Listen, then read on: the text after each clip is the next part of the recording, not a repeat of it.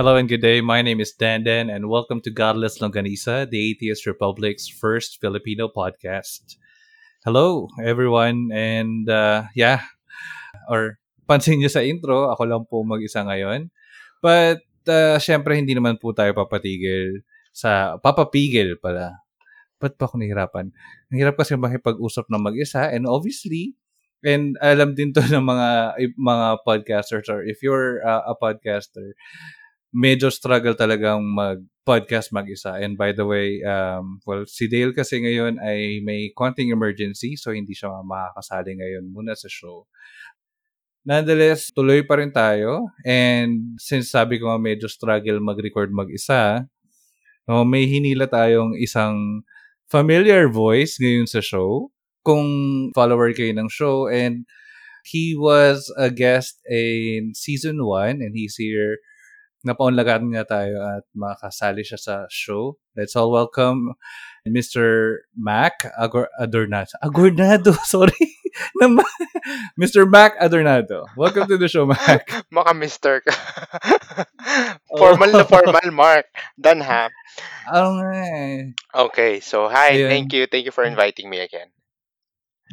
Thank you. In such a short notice, nakasali si Mac. Tapos, Dale, pagaling ka, pahinga ka, and hopefully next week makasama ka na namin. Merong pinagdadaanan kasi si Kuya eh. Yung mga pinagdadaanan na yan, alam natin. Naiintindihan natin yan. Alam mo bang ilang beses kaya naming niraglag dito sa show? Talaga? Oo, actually, hindi pa ako nakakapakinig ng mga latest episodes. So, hintayin nyo ako. Babalikan ko kayo. So, sa mga narinig po ng siguro mga 3 or 4 episodes back. Si Mac po yung pinarinigan namin. Mga ganun. Yung kay, basta mga episodes na galing happy, yan. Ringga ka namin. Wait, gano'n na pala katagal since nung pangyayari or Two months na. Oo, pag-uusapan natin, Dan. Gusto mo ba? Wag na, syempre. Kasi, we cater to topics like that too. Walang iya. So, kamusta naman? Okay naman. Ikaw, kamusta ka? Getting there. Meron na ako nagpagupit ka na ba? Oo naman. Nung magpapagupit ulit ako. Tapos, ba? So, kapatattoo ka ba o ano ba? Tapos na rin. Meron na akong tattoo. Hala, nga, kay Kay Wang-Od? Yeah, makita ko ng Buscalan. Doon pala talaga yung puntahan ng mga ng mga nagmumove on. Doon unang-una akong pumunta, 1 week after. So, doon ako umakyat. Okay. Namundo ko. Sabi na eh. Ito yung tumatakbo ka na video packet. Oo, sa Mount Polis. Pababa yun sa Mount Polis kasi ulap yung nasa kalsada. So, tumakbo ako doon. Nakita mo yun, diba? Ang saya-saya ko doon. Oo. Sumigaw ko dun sa Sagada. Hindi ako dumaan ng Sagada. So, hindi ako nagpunta. So, Buscalan, Apayao, Benguet, Abontok, tsaka Atok. Dami pinuntahan, Ayun yung pinuntahan namin, Hindi kami nakapunta ng Sagada. Alala ko yung Sagada na yan na yung... Akala ko napakalapit lang. So sabi ko, nauuhaw na sana ako. Tapos sabi ko, sige okay lang, doon lang ako iinom sa village. Tapos pagdating sa sabi ko, ang layo pa. Pero hindi naman siya ganun kalayo. Parang mga 20 minutes lang dapat nalakad yun. Tama ba? Or 30 minutes? Oy, malayo pa yun. Yung village. Malayo. Oo. Tapos pagdating sa village, nung nakakita ko ng tubig, bunti ko nang patulan yung yung tubig na dumadaan dun sa galing sa may... sa isang palayan nila sa isang terraces nila. Sabi hindi wag po kasi madumi yan ganun. Pagdating talaga doon sa village may yung may nakita kong tubig as in niligo ko talaga yung tubig sobrang pagod. Yan. Yung expectation mo na violate, 'di ba? Kasi hindi ka naman familiar doon sa lugar na yon. So pag magta-travel ka dapat lagi kang ready. Yes. Ready. So, yun ang big, yung takeaway ko dun sa trip na yun. Kahit hindi ako nakapagpatato, nakakainis nga eh. Sayang. Next time balik ka. Yeah. So the past few episodes, Mac, we've made some changes in the show. Yeah, so, I've actually listened to the first one. Yung totoo? Yes. Charot. Wala na pala ako sa Apple. Nasa na ulit ako, Spotify na. Ah, so kaya pala bumaba yung listenership namin sa Apple. Sabi ko, hala, hindi na kami nakabalik sa chart sa Apple Podcast. Oo, kasi isa lang si Mac lang talaga yung inaasahan ko na makikinig sa atin. Pero pwede naman kung gusto mo. Oh, may Apple Music ko ko pa na subscription ka pa ba? Wala na. Nasa Spotify na ako. Yun, marami tayong ganap the past few weeks. Actually, for our news, we're mostly okay.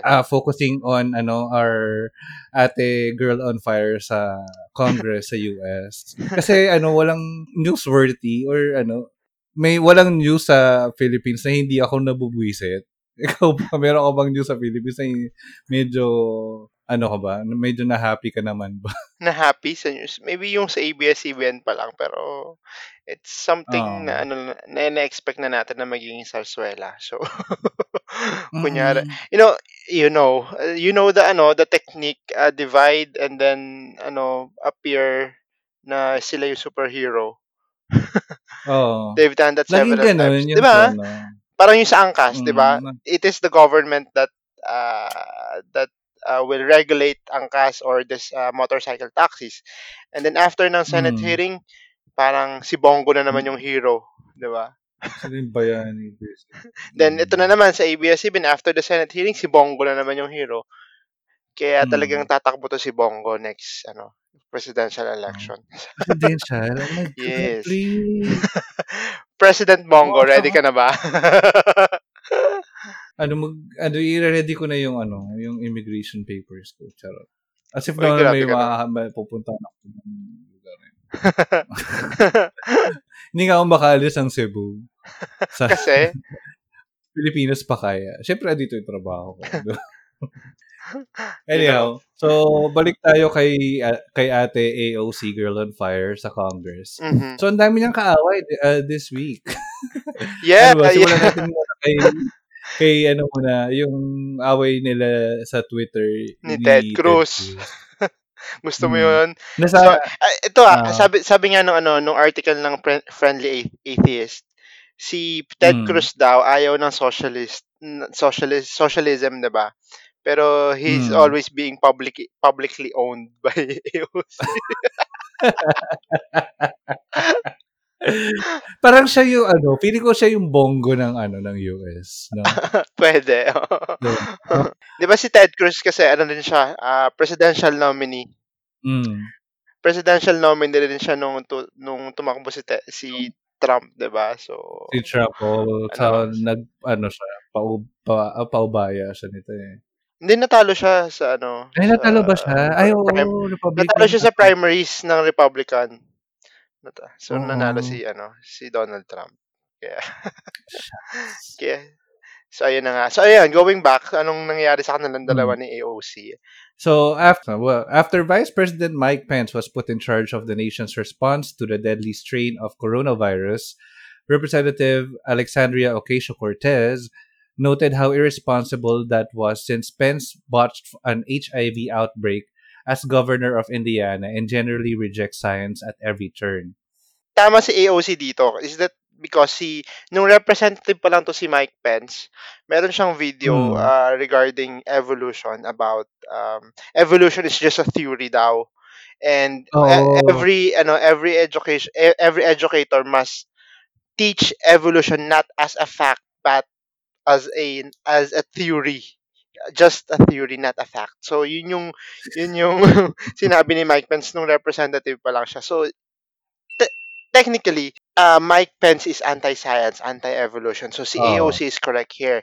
Tapos I am not sure about what happened nung governor pa lang siya ng Indiana, pero parang nagkaroon ng HIV outbreak dun sa nung panahon niya nung governor pa lang siya. So ang iniisip lang dito ni AOC, I think, is that hindi effective sa mga ganitong projects or ganitong event si Mike Pence. Nakakatawa nga yung Twitter exchange nila kasi at yung post ni AOC, Mike Pence literally does not believe in science. It is utterly irresponsible to put him in charge of U.S. coronavirus response as the world sits on the cusp of a pandemic. This decision could cost people their lives. Pence's past decision already have. Tapos, sinagot ni Kuya Ted Cruz, as you are speaking as the oracle of science, tell us, what exactly is a Y chromosome? Ang tapang, kuya. Tapos, eto sagot ni AOC.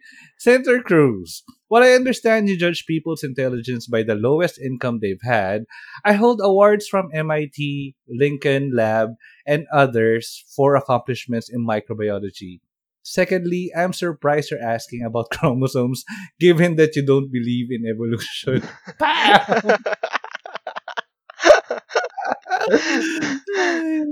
So nga nga si Kuya Ted Cruz mo, 'di ba? Pero it's something na parang challenging nga. China-challenge ni Cruz si Cortez, 'di ba? Na parang wala, parang sarcastic siya na walang karapatan si AOC na magsalita tungkol sa science. 'Di ba? Parang yun yung pinapadating ni Cruz. Pero yun nga, si ate mo girl may nag-aral ng science, nag-aral ng agham on microbiology. So if it is just Y chromosome, AOC could just really answer that. Parang ang galing kasi talaga ng clapback nito lagi si ate, Parang favorite na nga siya naging favorite siyang topic ng Fox News for quite some time until bumaliktad na nga yung Fox News at nag-start na silang i-question si kasi tinastart na rin nilang i-question si Donald Trump na nagalit na nga si Donald Trump sa Fox News. Oh, I didn't know that. Earlier this year lang yata or late 2019. Parang ganun yung nangyari. Okay. Tapos, although kinikip pa rin ng Fox News yung or at least ng Fox Network yung mga Republican segments nila. Or shows. Oo. Pero nagsistart na silang umapila or umalma sa mga galaw ni Donald Trump. Ni Baby Trump. Baby Trump. President Orange. Yeah. Oo. Iyakin. Parang nahipag-deal sa batang natatantrums pag nakakarinig ako ng news about kay Donald Trump. Ano ba, kuya? Siguro dahil doon sa impeachment, 'di ba? Oo. Kaya siguro bumaliktad din si Fox. Pero ngayon parang bumalik na ata sila. I don't think that they would go against Trump because meron pang chance si Trump na maging president, 'di ba? In coming November, may election na naman sila and Trump is up for re-election. So let's see what's going to be the decision of the American public on this. May manok ka na ba sa Democratic Party? I don't. Democrat ka ba? Democrat? I'm Democrat. Democrat? I mean, kung Democrat ako I mean, like mas leaning towards kung in the platform ng US government. Saka ba mas okay, mas leaning. I would say I'm choosing between Elizabeth Warren and Pete Buttigieg. Talaga ba? Yes. Rather than Bernie Sanders. Bernie Sanders or si Joe Biden? VP niya. Oo, ni Biden. Ayoko rin kay Biden Joe Biden, si Mike Bloomberg, diba? Elizabeth Warren, Pete Buttigieg. Sino si Yang? Yang? Nagano na siya. Umatras na si Yang? Yes. So si Buttigieg na lang. Yeah. Ano ba Buttigieg? Buttigieg. Hindi pa ako sure sana nung una kung paano ko siya basahin. Tapos nang nakarinig na ako, Buttigieg. Si Andrew Yang wala na siya. Sayang. Could have been the first Asian descent na. Kung, pero mahina rin siya kasi siya. Malapit na makapili ng candidate ang Democrats. Okay. Diba? Ayun, so hintayin natin. Sana ganun yung scenario ng ng Philippine politics, no? Imbis na yung party na related or linked sa directly sa isang particular politician, parang merong certain values lang na na grupo ka, ganun. We've actually tried that before so many years ago, before I think before martial law. Itong mga parties lang naman is nagsulputan after during martial law. Remember during the time before the Marcos era, we only have this three parties. Nationalista, liberal, at what's the other one? I forgot the other one, Demokrata or something like that.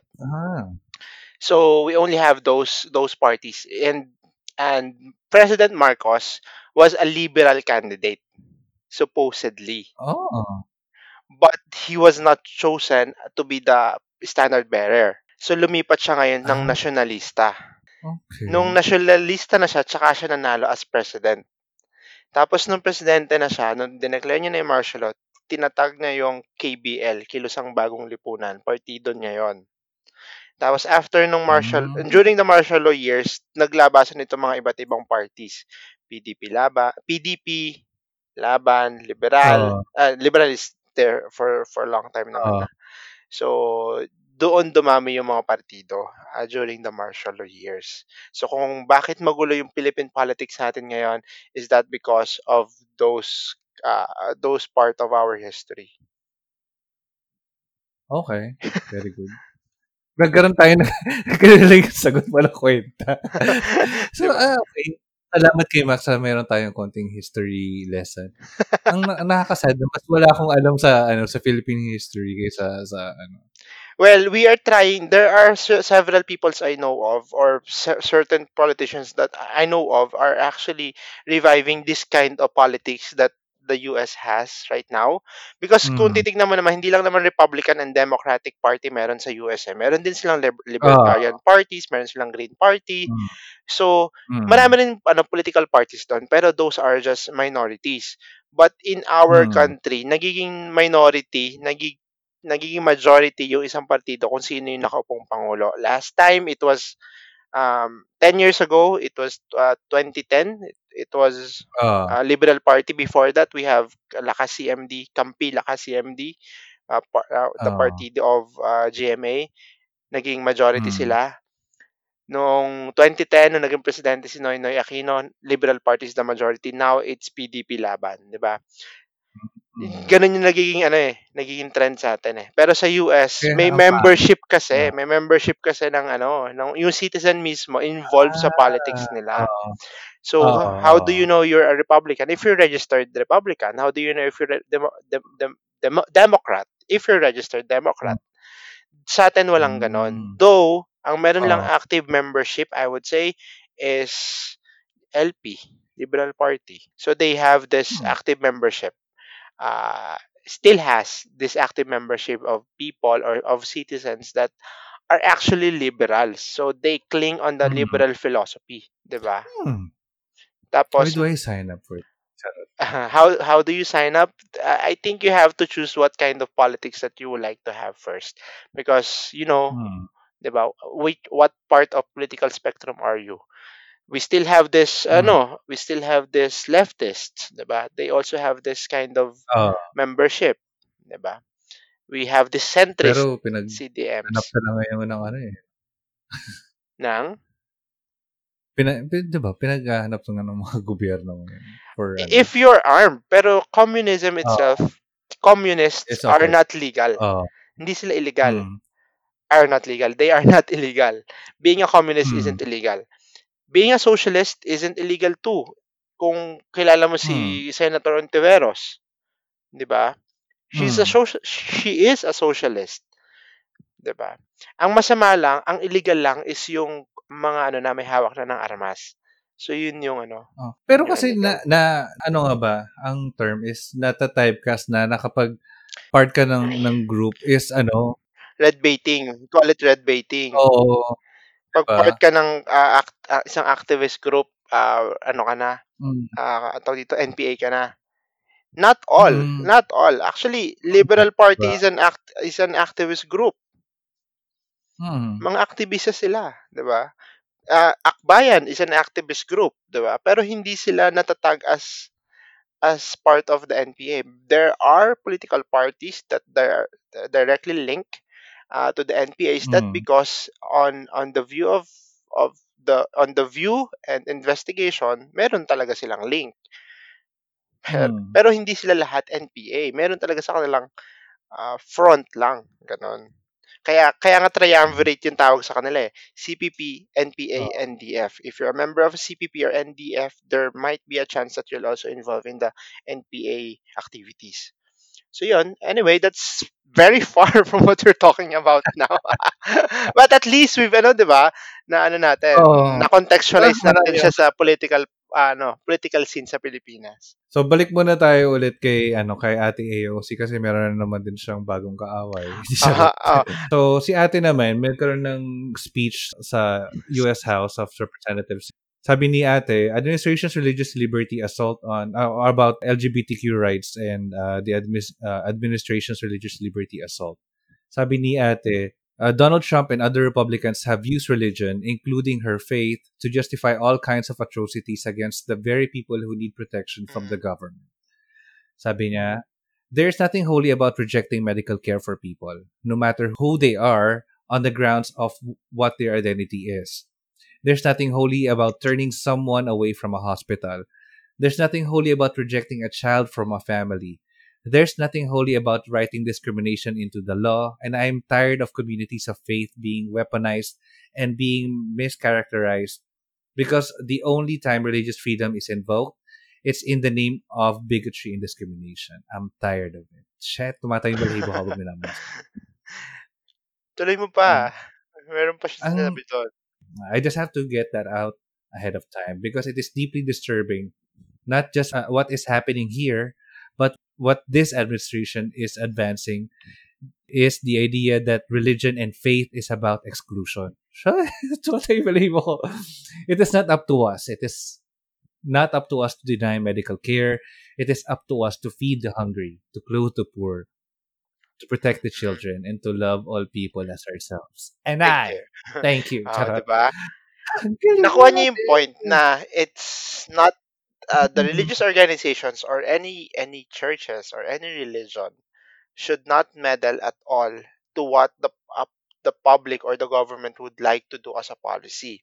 What these organizations should be doing is just to feed the hungry, clothe the poor, and protect the children, and love the neighbors, diba? To love all the people as ourselves. So, parang yun yung point niya. Hindi mo kailangang pigilan yung mga yung mangyayari sa government as a policy. But what you should be focusing on doing is practice what you preach, diba?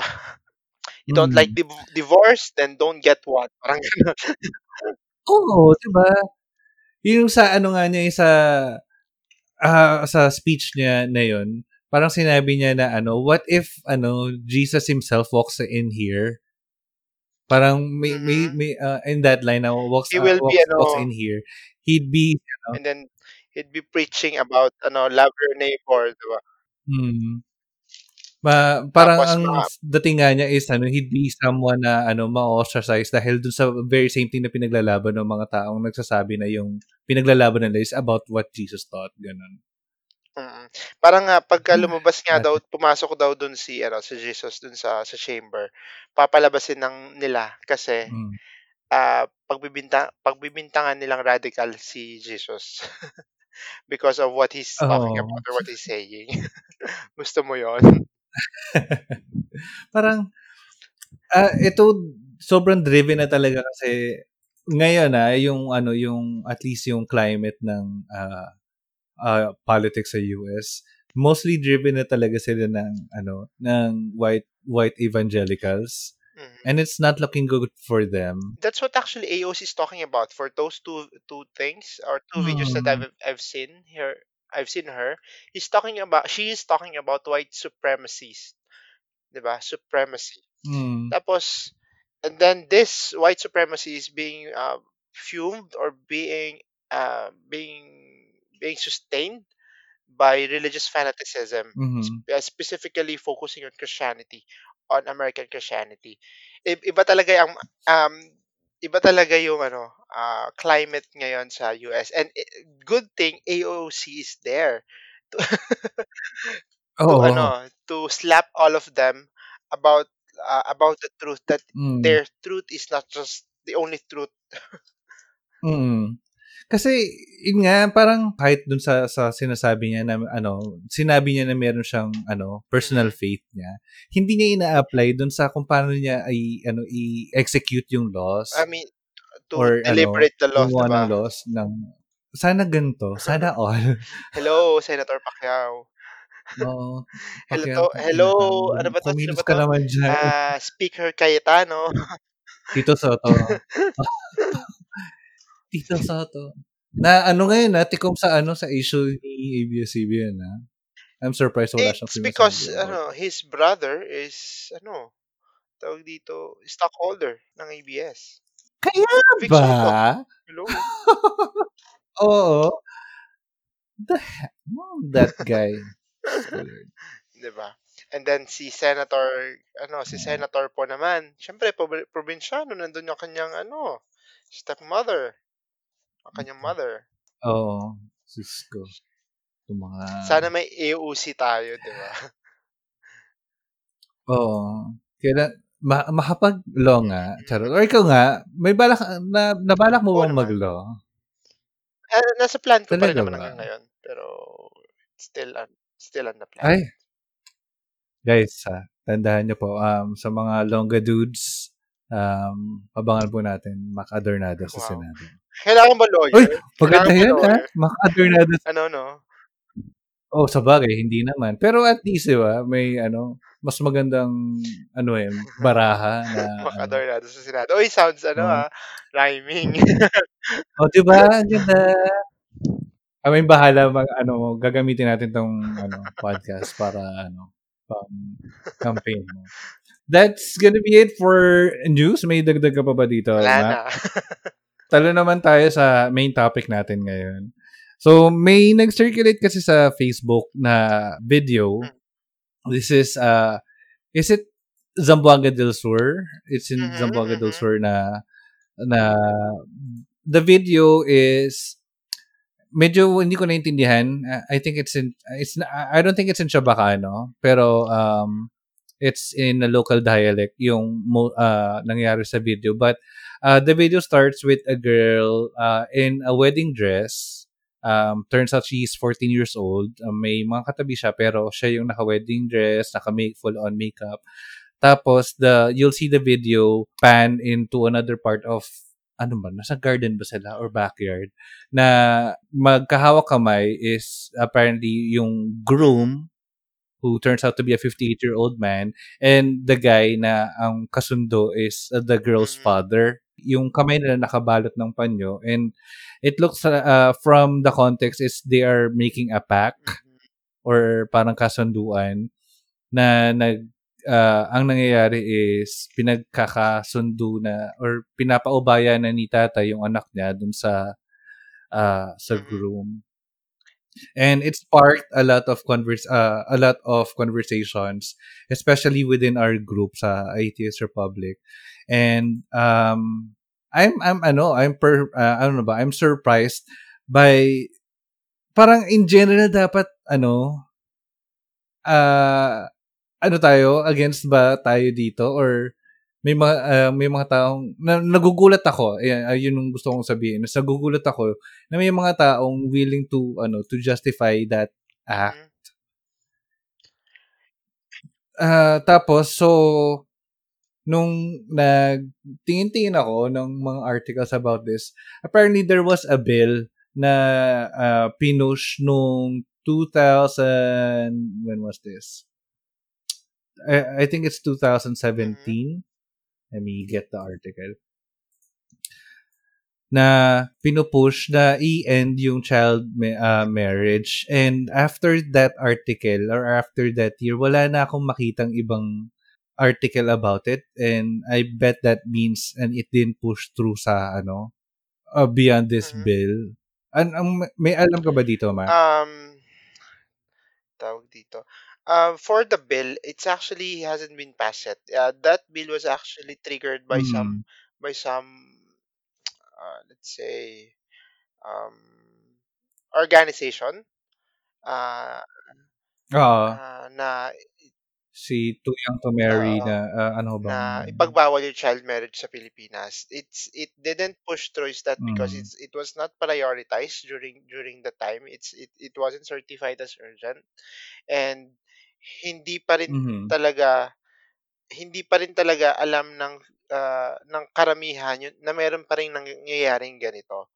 And according to our family code, alam mo ba yung family code? Ilang taon yung Yes. According to family code itself, na meron tayong 18 years old yung 16. Before it was 16. So ngayon,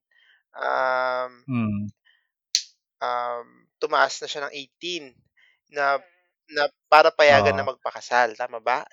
Correct me if I'm wrong. And sabi sa nabasa ko is and sa family code ng 1988, the legal minimum age of marriage is 18 for both girls and boys. However, girls are eligible to marry as soon as they reach puberty and with permission of the court under the Muslim law on personal status. That is the family code of 1988. But before that, before 1988, we allow 16 years old to marry. Okay. So those are actually revised, but in terms of our brothers and sisters in whose religions are Islam, they were allowed to have their children get married when they reach puberty age. Oh, kaya pala nakakabasa din ako dun sa comment thread na as long as nag-puberty na or basta niregla na yata, yun yung term na ginamit nila. Na mas nag-irit yung ulo ko habang binabasa ko yung comment. Sabi ko, teka, bakit? Ano na ba yun? Apparently, it's in the law pala. Mm-hmm. Correct. That's actually correct. So, again, if it is legal, it is acceptable. Diba? It is acceptable when it was ratified. But the question is, is it still applicable right now? Yung, 'di ba? Ano ba yung value nun? Kasi kung dati yan, I would understand. Kasi the reason why it is okay is that because that's the only thing that you have. Okay. How ano ba yung pinagmulan ng ganitong culture? Is it religion or is it really our culture as Filipinos?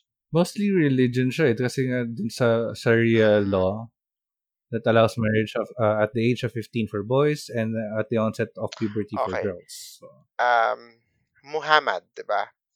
Muhammad? Ayun din. What's the name of the girl? What's her name? The Prophet Muhammad himself had a 9-year-old wife. Oh, God. Si Aisha, diba? 9-year-old wife. Diba? But they're trying to to justify this na she wasn't really 9 years old daw. Mm-hmm. The original argument was that she's 6 or 7. Pero they tried to justify it that she's not 6 or 7, she's 9 years old pala. So, parang wala namang naging bearing yung yung difference, 'di ba? Ano pa rin yun, na less than 10 pa din yun. Bata pa din yun, 'di ba? Oh. Okay, kung 6 or 7. What were you doing when you were that age? Grade 1 pa lang ako noon. 6 or 7. Tapos 9 years old. Hello. Applicable pa ba yun sa current time natin ngayon? Applicable pa ba siya sa generation ngayon? And what are the reasons why would you do that? Is it economic? Is it let's say what other reasons do they have? Is it i-repopulate yung earth? Oo. Tawag doon, kulang na ba tayo ng mga tao at kailangan manganak na ng maaga yung mga babae? Ganun na ba? nasa demographic winter na ba tayo sa Pilipinas? Parang hindi pa naman siguro. Diba?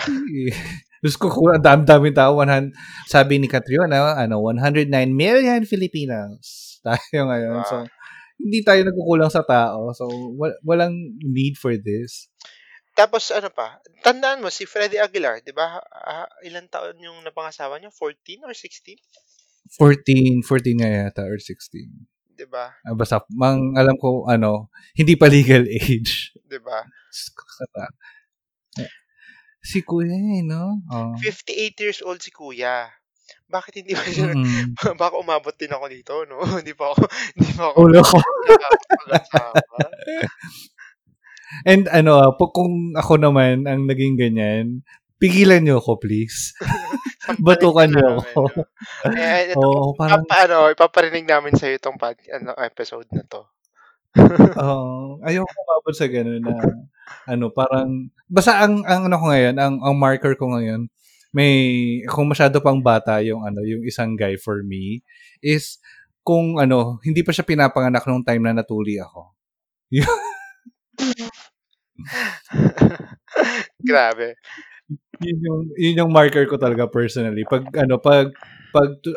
buhay ka na nung time na tinuli ako, okay, pwede ka. Ikaw ba, how young is too young for you? How young is too young for me? Difficult question. What? Okay. No kidding. I would say around 5 years difference. Talaga ba? Kailan taon ka na ba ngayon? 19. Ilan taon ka na nagtatrabaho? So, ibig sabihin, illegal ka nagtatrabaho for how many years? Hoy, grabe ka. Ano na natin? Gawin na lang natin, personal na sikreto yung edad na yan. Okay. Actually, napag-usapan na pala natin yun. Napag-usapan natin yun. Nailabas natin sa podcast. Na ang ending, ako pa rin yung pinakamatanda. Kahit anong scenario. Pati lahat na lang pumunta. Ano ba? Ako na ba yung kuya or sa office ang tawag na sa akin is tito. Ano ba yun? Tito na ang tawag sa akin. Matawag sa'yo tito? Awkward ha? Hindi naman. Pero yung hindi na ako andun na ako siguro sa age na hindi ko na sila tinatawag na boss. Wala nang boss or sir. Tinatawag ko na sila by their first name. Si Angel. Angel, hello. Ganon? Oo, ganon. Parang, kahit na yung pinakamata sa amin na boss, ang tawag ko sa kanya, si Mike pala. Hi Mike, ganyan. Uy, I am parang ganon. Dito na ako. Anyhow, mabalik tayo dito dun sa issue ng, ng mga bata nagpapakasal. Yung kay parang are they mostly doing it kasi nga parang nabili nga ni groom si bride. I am not sure about that if ganun nga yung yung reason, if it is economical or if there's money involved, diba? Pero I'm not an expert on their culture. I am definitely not an expert, but if there would be a reason, why would you do it, diba? Ikaw, if you have this family, why would you do it? You have a 14-year-old daughter, and then there's a 58-year-old man who would like to get married to someone, but hindi in love, sure ako, hindi in love yung anak mo dun sa 58 years old. Oo. At hindi rin at kung ginawa ng parents mo yun, malamang hindi ka rin nila love. I mean, we cannot discount that. We cannot say anything about it, 'di ba? Pero may ganun eh. May ganun talaga eh. Pero ganun na nga lalabas. Parang inisip na lang nila kung economic, kung pera man yung involved, it's about the money. Or are they strengthening family ties? Kasi nga parang baka si groom ay connected to strong political strong lineage, political power political lineage. Kunyari dating yung mga lineage ng lalaki, mga datu, mga ganon. Pwede parang pwede. Cultural conservation. Teka, baka pa kailangan nilang konting reminder na may cellphone po. May mga cellphone na po tayo. So, hindi na po tayo dun sa mga panahon na kailangan natin ng mga, nang i-expand yung mga teritoryo natin para yung God. We cannot, pati ako na-frustrate. Diba? Parang, cultural conservation, but this kind of tradition, is it really important to pass it down to the new generation, 'di ba? Kasi hindi na bagay down the road siguro pag may nag-mention nito, siguro pag matanda na ako, tapos may nag-mention nito, no, we don't talk about that. Parang hindi to something na ikaka-proud ko na nabuhay ako sa time na may ganito pa. Ganun. Diba? Kumbaga dun sa mga kapatid natin na nasa North Luzon, diba? Dun sa Apayao, they used to have this headhunting Diba? Mm. But it was, it was illegalized ba tawag doon? It was illegalized. Tama ba yung word?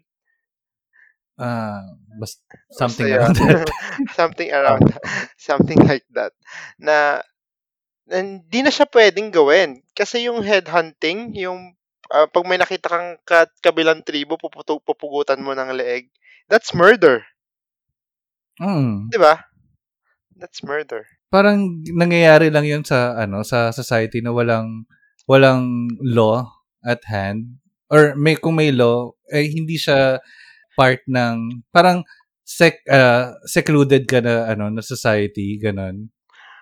Pero since ngayon nga hindi na meron tayong bigger part ng society, meron na tayong one law that governs us, and hindi na dapat applicable yung mga ganung ganong batas, diba? Tapos yung mga ganong experiences. And what are actually the effects of this kind of marriages in the long run, diba? How can a 14-year-old girl maintain a family? How if this is a 58-year-old man, diba? Paano pag namatay siya agad? True. Diba? Tapos merong I know may isang study ako na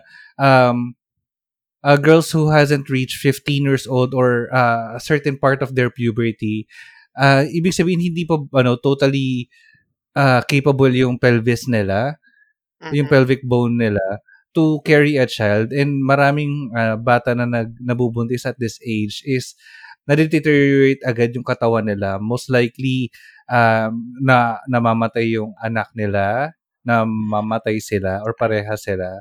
Or kung successfully man nilang nabuo yung sobrang deteriorated na yung katawan nila, and hindi na nila kayang gumawa pa ng isa pang anak. And then the cycle will just continue. 'Di ba? Nakabuo ka, you're 14-year-old, nakabuo ka ng another child, babae ulit. Then after 14 years, you're 28 years old, and then this is 14 years old. Ipapakasal mo na agad yung anak mo sa isang lalaki, 'di ba? Which is definitely older than her. 'Di ba? The cycle will just continue. And then the cycle of poverty that goes with it will just continue over and over again. True. Gets mo? 'Di ba? Kasi 14 years old ka, kinasal ka sa 60 years old or 50 years old, biglang namatay siya in 10 years. Ikaw 20. So mag-isa ka na lang naman. 24 ka pa lang. Mag-isa mo itataguyod yung anak mo. Ngayon, 14 years old na siya, ipapakasal mo ulit siya. Then, again, namatay na naman yung pinakasalan niya. 'Di ba? The cycle will just continue over and over again. So, for the cycle to stop, it has to stop right now. 'Di ba? Sure. Yeah, what you just needed to do is to really the government has to strengthen education, 'di ba? Kaya may mga fighter na babae, 'di ba? Meron akong kilala, tumakas siya dun sa bansa nila because she doesn't want arranged marriage. And she's... marami tayong story ganyan. Diba? No? She's a successful businesswoman now. Dito sa Philippines. Good for her. Diba? Kilala ba to si ate? Hindi naman, hindi. I just personally know her. Diba? So, she doesn't want to continue the cycle because she's educated. Mm-hmm. She had a chance for a good education. And I think that education would actually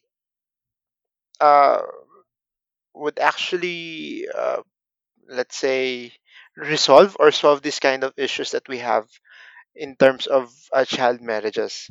That's one thing. I'm not saying that it's a magic, it's a magic to finish it up, but it's one thing. Hmm. Maraming mararating education, and parang you're not only ending the illiteracy dun sa taong to, and you're affecting so many generations after her or after that child, na kapag sinimula mo na i-educate yung isang taong yun, it will not just resolve one societal issue but also personal, economical, societal, of course, social issues that we are currently facing right now. And sabi nga ni former Secretary Jessie Lapos, 'di ba? Edukasyon ang solusyon. Yes. And sagot din niya ni what's her name? Ni Miss Universe Philippines. Education is our ticket to success. 'Di ba? Bakit yung mga tumatatak sa utak ko yung mga walang although in fairness pang beauty parang no? Kapag pag ito pinresent ko sa pag nangampanya ako, parang talo na talaga ako. Hindi Kaya ikaw na lang talaga pag-asa natin sa politics na Adornado. Andiyan pa si Jovi. Well, looking for articles about this, I found this article, girlsnotbrides.org. Mm-hmm. And if you want to read through, if you're listening to this podcast and and this topic sparked your interest in what's going on about child marriages, just look for girlsnotbrides.org. Hindi po kami sponsored nito, pero it's a good reference for people who wants to know the scene and what is the world doing to fight girl or child marriages. Itong mapupush pa kaya to yung House Bill natin to fight? Anong or may mag-raise pa kaya? House nito? Bill 1. Hmm? Anong House Bill yan? House Bill 8440. 84? 8440. Tapos si Edsel Lagman yung nag-push. Si Congressman Lagman ng Albay. Si Albay. Tsaka si Bernadette Herrera-Dy. Si Herrera-Dy is a party-less congressman, bagong henerasyon. This bill would declare the act of child marriage, its facilitation, and solemnization as public crimes. Uy, taray. Tapos, naka-outline dito yung mga punishment. First offense, 25,000 pesos. Okay. Mababa lang siya, ha? Pero ito, code was... the code was... what would be the punishment if enactment? Solemnizing and parents of children who arranged and consented to a child marriage. So, damay si parent. Yes. Very good, ha? Tapos, the second offense is... so first offense is yun nga, 25,000 pesos fine, suspension of license for 6 months. Ito siguro yung pag sa marriage license. Then attendance to seminars or learning sessions on human rights, child's rights, and marriage, and the child marriage law. Second offense, 50,000 peso fine and forfeiture of license.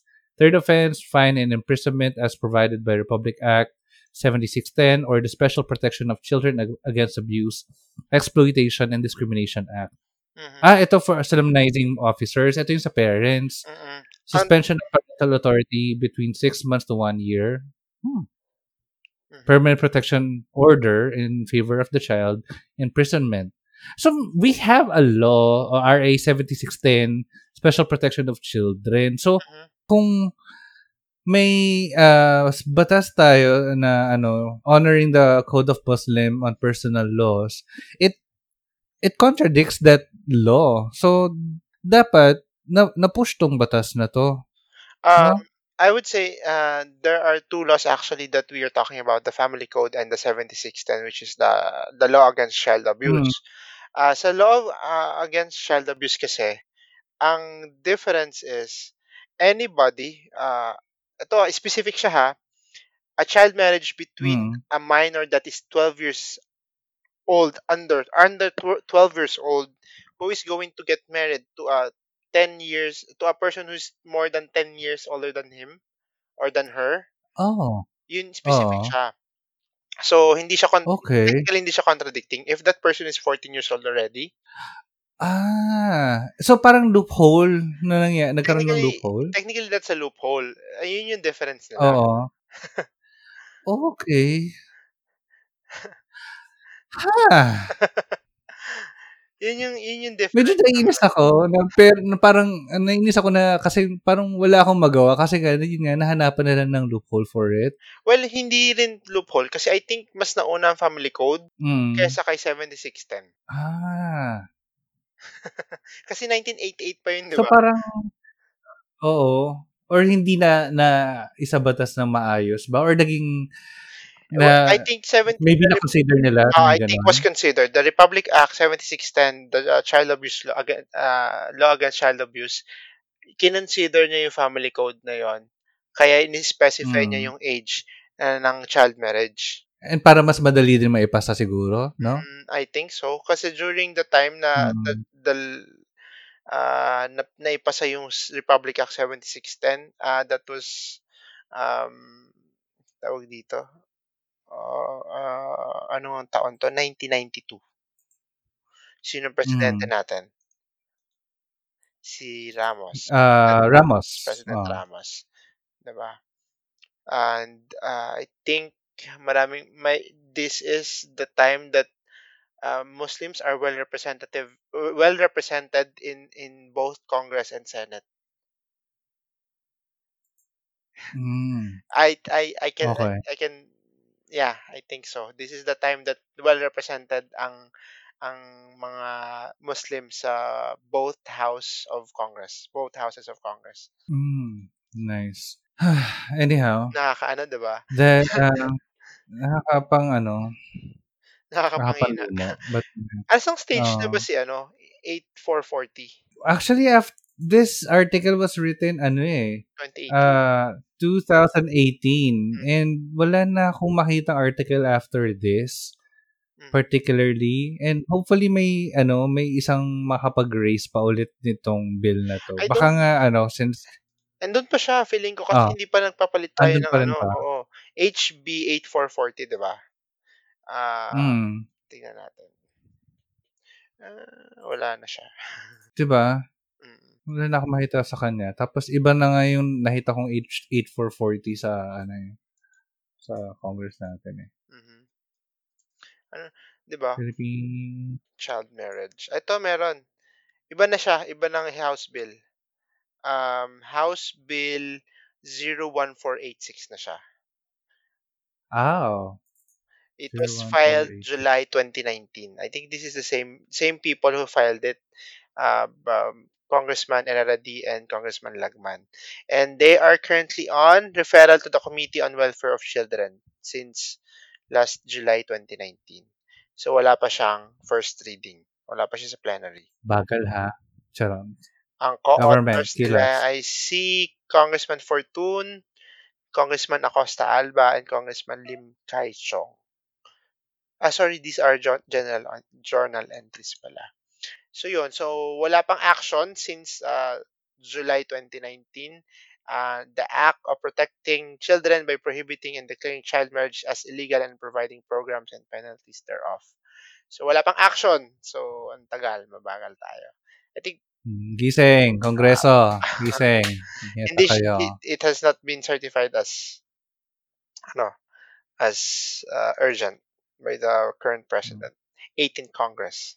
Oh my God. Huwag nyo nang hintayin si Mac na umabot pa sa sa politika bago maipasa yan. And magre-recess na ang Congress ng diba? Ng June. So kapag hindi na naman to pumasa, bagong file na naman next year. Kung papasa pa siya ni Congressman Lagman at saka ni Congressman Herrera-Dy. And kung sakali man, sana may isang kumuha ng isa pang congressman or meron kung hindi siya magpasa. Meron silang tatlong co-authors naman. The only problem here right now is walang pressure sa kanila na ipasa to kasi walang maingay. Diba? Tignan mo yung franchise ng ABS-CBN. Bakit ang bilis? Oo. Ba't yung mga ganitong batas hindi natin maipasa? Paingayin natin. Hello, mga listener ng podcast. Ito po. Ito na po tayo. Ito na po yung purpose natin. Purpose-driven life natin. Paingayin po natin. If you believe, pabutin natin of course, to. If you believe, I think you have to do this. But if you don't, then it's fine. Huwag na lang kayong kumontra. Oo. Huwag kayong epal. Tapos, huwag namin kayong makita sa comment section na na sumusuporta sa gantong kababuyan na ginagawa sa mga bata. The thing there, isipin mo na lang ikaw yon or isipin mo na lang ikaw yung may anak. Mm. And you're well off. Would you allow it to happen to your children? May kaya ka, may trabaho ka, maayos yung pamumuhay mo. You have a 14-year-old daughter. And you're saying this is culture, di ba? If it is culture, whether you're well off or not, you should follow it, right? Mm-hmm. Diba? But why are we not seeing this on the people who's well off? Kasi hindi sila directly affected. Or maybe the motivation is far from what you wanted. Diba? That's why we're talking about, is it economical? The reason why you're doing it, is it economical? Is it about the money? Diba? Or the things that may motivate you doing this? What are your motivations? Diba? Mm. Why would you do it to your children in the first place? True. But maybe this could become a call for us, a call to action for people to act on that bill to be passed sa Congress. And hopefully this gets to the right people na mahagawa ng ingay and mahagawa ng action tungkol sa mga nangyaring to. Hindi ko alam kung sino sa Senate naman. Di ba kailangan, dalawa yan. Isa sa Congress, isa sa Senate. Mm-hmm. Ang nagpasa niyan. Let's check. Ano to? Child marriage, no? Sino kaya ang senator? Si Senator Hontiveros. Ah? Yes. Why am I not surprised? Parang siya lang yata yung medyo yung may mga pinupush na medyo malapit sa natin. Societal concerns kasi socialist siya. Oh. This is Senate Bill 162 or Girls Not Brides Act of 2019. Ooh. I like that. I like that. 'Di ba? So ito yung counterpart ng House Bill House Bill, kalimutan ko na, 01486. Tapos ito yun. Sa kanila naman ang Senate Bill 162 of 2019. Si Senator Hontiveros naman siya. Diba? Senator Hontiveros, in fairness naman sa kanya, simula nung naging senator siya, ilang batas na yun naipasa niya. RH Bill, tawag na Mental Health Bill, yung mga landmark bills na nagawa ni Senator Hontiveros. Iba ka. To think na pangatlong takbo na niya sa bago siya nanalo. Tapos siya pa. Parang si Pia Words back lang. Hindi ba? I-relate ko pa rin talaga sa pageant. Iba talaga si Senator Hontiveros.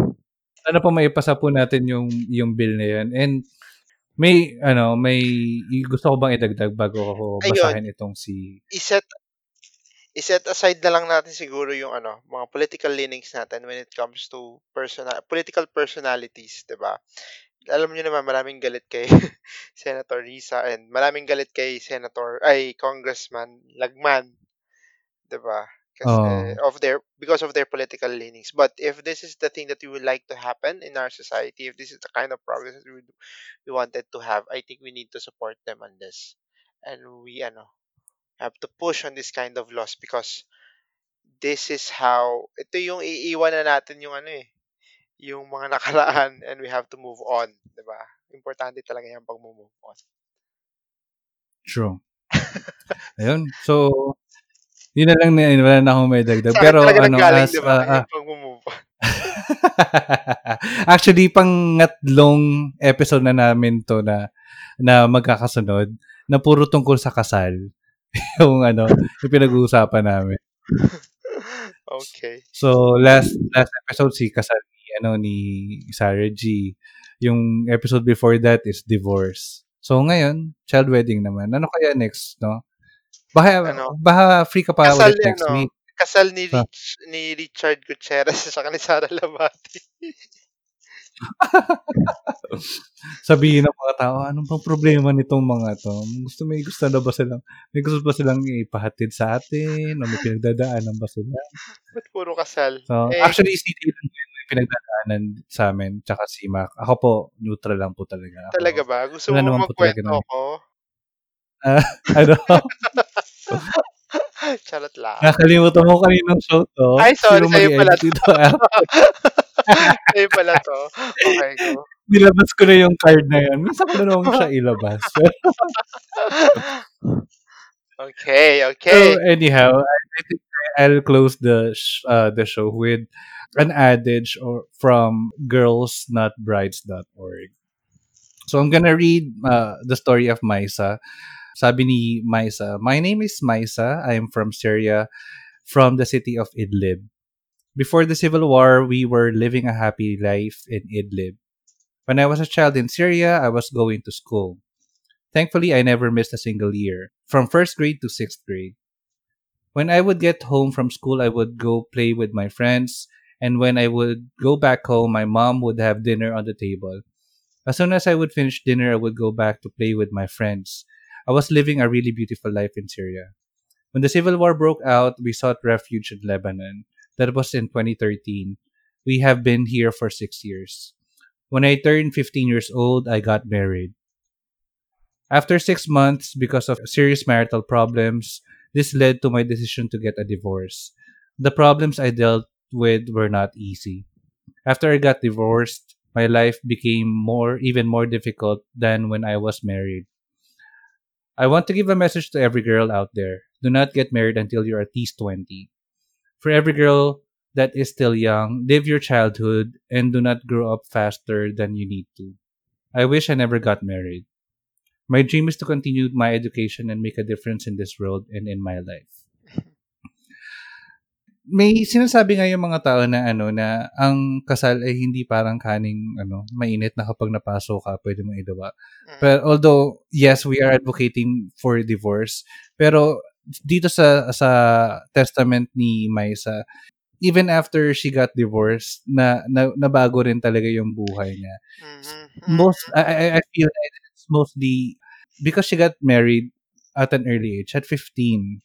And ang dami pang sana niyang life years na na matuto sana pa or enjoy yung pagkabata niya bago siya pumasok sa buhay ng may pamilya. And sa kagaya ng sabi namin kanina, it's gonna be an ending cycle unless we stop this now. It's gonna affect future generations unless we stop this now, and this has got to stop now. And hopefully our politicians, the people who support them, should set aside their religious beliefs para mas makatulong sa society natin. And not just their religious beliefs, their political leanings also. Oh, true. We have to ratify laws that making sense to the society, to the generation now. Mm-hmm. So set aside everything that would actually make you biased. True. And amen. It was so good.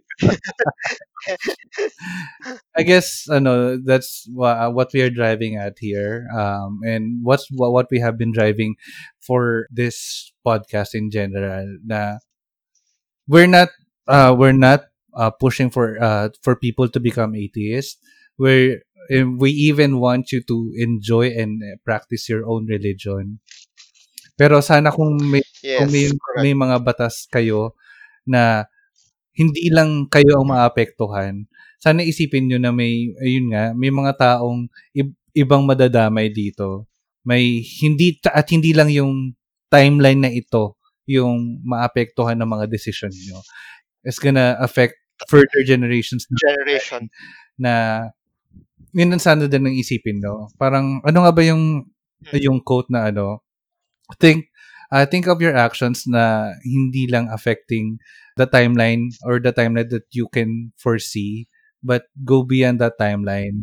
Na sana yun, hopefully may makarinig sa mga nakikinig nito, yun yung maiisip nyo, and that's gonna be it. Thank you. Hindi ko siya masara ng maayos. Wala ka na masabi. Hindi mo close ng maayos. So, anyway. So, yun lang. So, affect. Ayun. So, Mac, may gusto ko i-promote sa show natin ngayon? Bago tayo. I-promote? Ano ba i-promote? Wala ko ipopromote. Meron po. Coming up this month. And we're finalizing everything. Yes.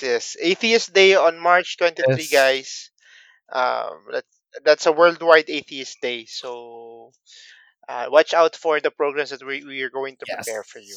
Is it online? Is it live? But let's see. And may niluluto pa ring surprise. Yes. For everyone, like na previously announced, we have joined Cutprint Podcast. And we have something really, hopefully, may execute namin ng maayos. And hopefully that will mean it's going to be a nicer season 3 for everyone. Yun. Patapos na ba yung season 2 mo? Patapos na. This is episode 11. We only have one episode. Oh! Yun. Okay. Cool. Yeah. So, just visit my website, guys. That's macmichael.xyz. Ala! May pag-promote yan. Mac, thank you for joining the episode. If you're listening to this show and if you like the episode, please follow us on Spotify, Apple Podcasts, and Stitcher, or wherever you get your podcasts. You can also follow us on our social media outlets. It's Godless Longganisa on Facebook and Godless Chorizo on Instagram and Twitter. And while you're at it, please follow Cutprint Podcast in all social media platforms and our affiliate shows like Creepsilog, Wag Kang Lilingon, It's the Roundtable, Cha Astrology, and Jet's Talk Show Sort Off. So... and also, we have launched new podcasts in Podcast U. So, if you want to listen to fresh new ideas and fresh podcasts, look for Podcast U and Spotify. That's podcast, then the letter U, like in Podcast University. Or you can look for them in Spotify at Cutprint Podcast Network.